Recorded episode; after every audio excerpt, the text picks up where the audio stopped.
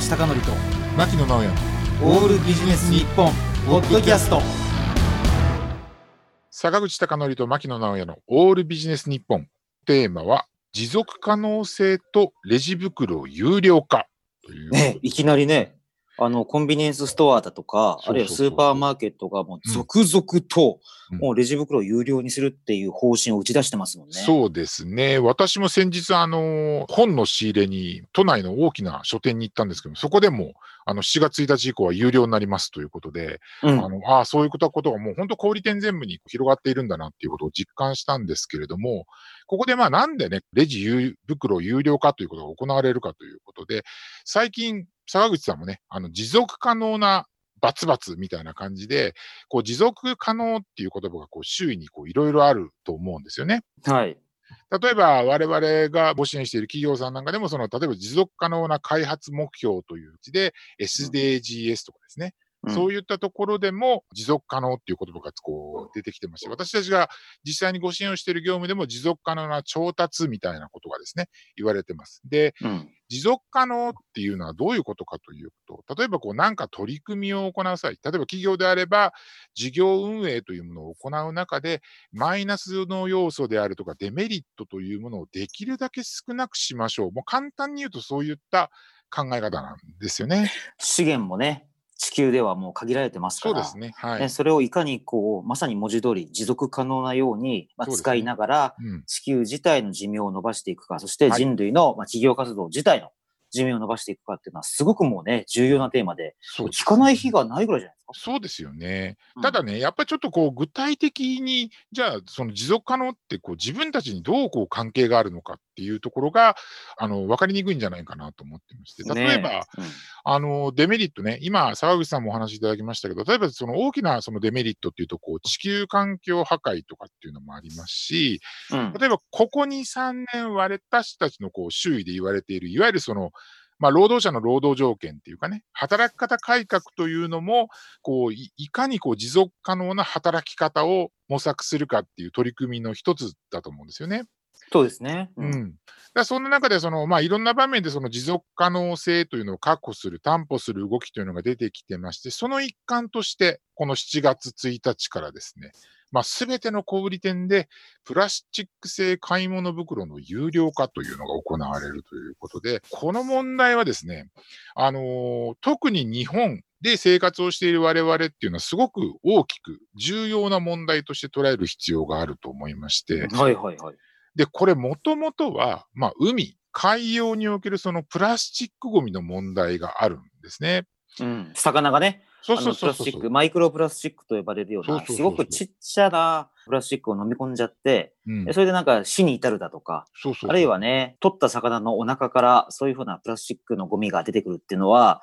うん。すごいね、あの、センセーショナルな話題として問題になってますよね。そうですね。で、その買い物袋っていうのは、例えばその海に捨ててしまうと、例えばその、いわゆる波ですよね。波とか太陽の光、まあ、紫外線によってですけれども、今、坂口さんがおっしゃったそのマイクロプラスチックっていう。で、マイクロプラスチックってこういろんな定義があるんですけど、まあ、1ミリ以下の大きさまでこう砕かれてちっちゃくなってしまったプラスチックだと思ってください。うん。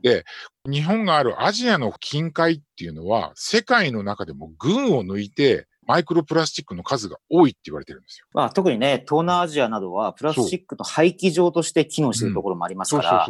ね、全世界と比べた時にも、ね、その一箇所に集中してプラスチックが、まあ逆に言うと捨てられているっていう現状もありますよね。だからやっぱ日本の周囲の海っていうのは、その世界で最もマイクロプラスチックの数が多いということと、例えばその東京湾のイワシのね、約8割の消化管からマイクロプラスチックが見つかってて、これだから結構我々が普段食べている魚の消化管にも多分マイクロプラスチックあっても全然おかしくない。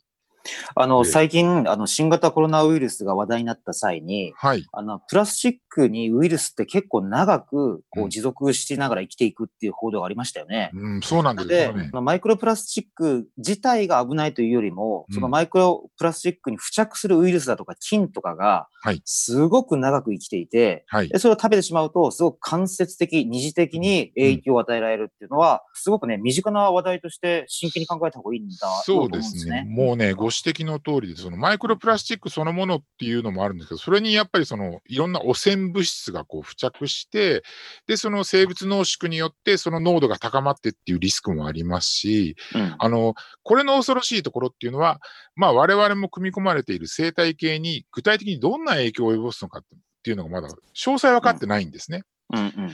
で、そんな中で、やっぱりそのヨーロッパの取り組みというのが先行している中で、要は海洋国家であるその日本の周囲の海が汚れているにもかかわらず、日本というような対応が後手に回っていった。だから、今回、7月1日から、まず日常的に手にする機会が多い小売店の買い物袋、ビニール袋がターゲットになった今回。あのね、牧野さん、あの、ちなみに私、福岡のテレビ番組に出た時に、はい。あの、特集がまさに、その海洋汚染とプラスチックの問題だったんですね。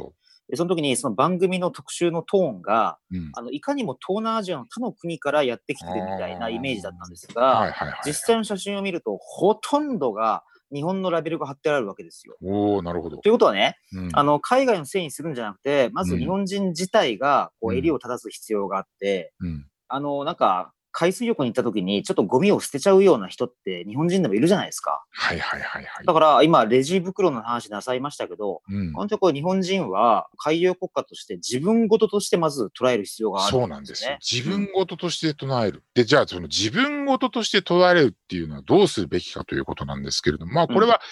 買い物袋っていうことを考えるときに、まず我々がその消費者の立場としてどうするかっていうことで言うと、やはりこれは買ったものをどう運ぶかっていう工夫が必要だと思うんですよね。うん。このもう本当に、例えばペットボトル1本だったらもう袋に入れてもらわないで持って帰るっていうのもあるでしょうし、もともと自分が持っているバッグに入れるというのもあるでしょうし、あとはその買ったもの用のそのマイバッグを持つっていう、あの、確かにその今回っていうのは有料化なので、お金出せば買えるんですよね。でもそこをするかしないかっていうのが、やっぱりこう自分事として捉えられるかどうかっていう非常に大きなポイント。まずその消費者としての対応としては、工夫が必要であって、マイバッグを持ったり、その手持ちのね、えっ、と、バッグを入れたりとかっていうのが必要かな。はい。で、二つ目としてはですね、その小売店の対応としてですね、そのビニールのその買い物袋を売るだけじゃなくて、そのいわゆるその買い物バッグを安く販売するといった取り組みっていうのもね、有効なんじゃないかと思うんですよね。なるほどね。うんうんあの、例えばですけど、あの、アメリカでその、Amazon.com に買収されたあの、ホールフーズっていう食料品ありましたね。ううんん。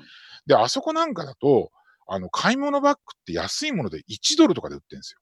結構ね、デザイン性の高いものが1ドルとかで売ってて、高くても10ドルとかなんですよね。うん。だから使い回しもできて、あのね、日本なんかだと結構ね、普段の街歩きで、ホールフーズの買い物バッグ持ってたる人いたりするんですよね。うんだからそういったのも、もう小売店の独自の企画で作って販売するというのも、まあそういった買い物袋がやっぱりバズったりっていうこともあると思うんでね、そういった取り組みもえっとできるかなと。ホールフーズの問題で言うと、はいアメリカってあの、プレゼントレシートという文化がありましてね。はいはい。あの、要するになんか服は渡してあげるんだけど、うん。あの、値段だけ記載されていないレシートを同時に渡すと、あもしそのサイズが合わなかったら返品がいくらでも可能で、はいはいはい。で、梱包とかがすごい消費されてるっていう問題があるわけですよね。うんうんだから、あの、アメリカはもちろん消費者大国なんで、はいあの返品しやすいっていう文化が逆にあだとなって、梱包材とかあるいはプラスチックバッグとかの消費がすごく進んでるっていう側面もあるんで、、で、彼らがやっ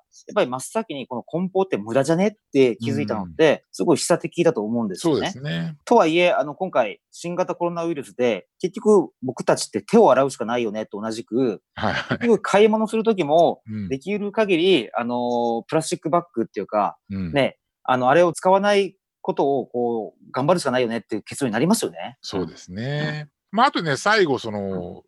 まあ、製造、メーカー側の対応としてはですね、やはりですね、そのプラスチッククの袋、バッグに対して、やはりその新たな技術ですね。要はその、うん。えっ、と、持続可能性を担保できるようなその素材を使ったバッグというのを作るというのも一つ解決策になるかなと。例えばその海洋成分解性プラスチックっていうのを使ったりとか、あとはそのバイオマスの素材を使ってたりすると、うん。その配合率にもよるんですけど、それはですね、今回の規制の対象から外れてるんですよね。うん。ただし、値段が高いので、なかなかそういったものを無理償で配るっていうのは難しいと思うんですけれども、ただこういった製品が安く提供できるようになると、例えば従来のえーライフスタイルに近い形で利便性というのを確保しながら社会貢献と事業拡大が可能になるかなう。と同時に、なんか紙だったらいくらでも消費してもいいんだっていう誤解してる人がいるじゃないですか。ああ、そうですね。はいはい。ね、紙のバッグは、やっぱり資源の中の一つなんで、うん紙も含めて、やっぱり使用量を減らしていくっていう意識づけは重要かなと思います、ね。そうですね。。そういった意識づきがもう重要だと思います。はい。はい。はい。ということで、持続可能性とレジ袋有料化でした。坂口孝則と牧野直哉のオールビジネス日本ポッドキャスト。今回はここまで。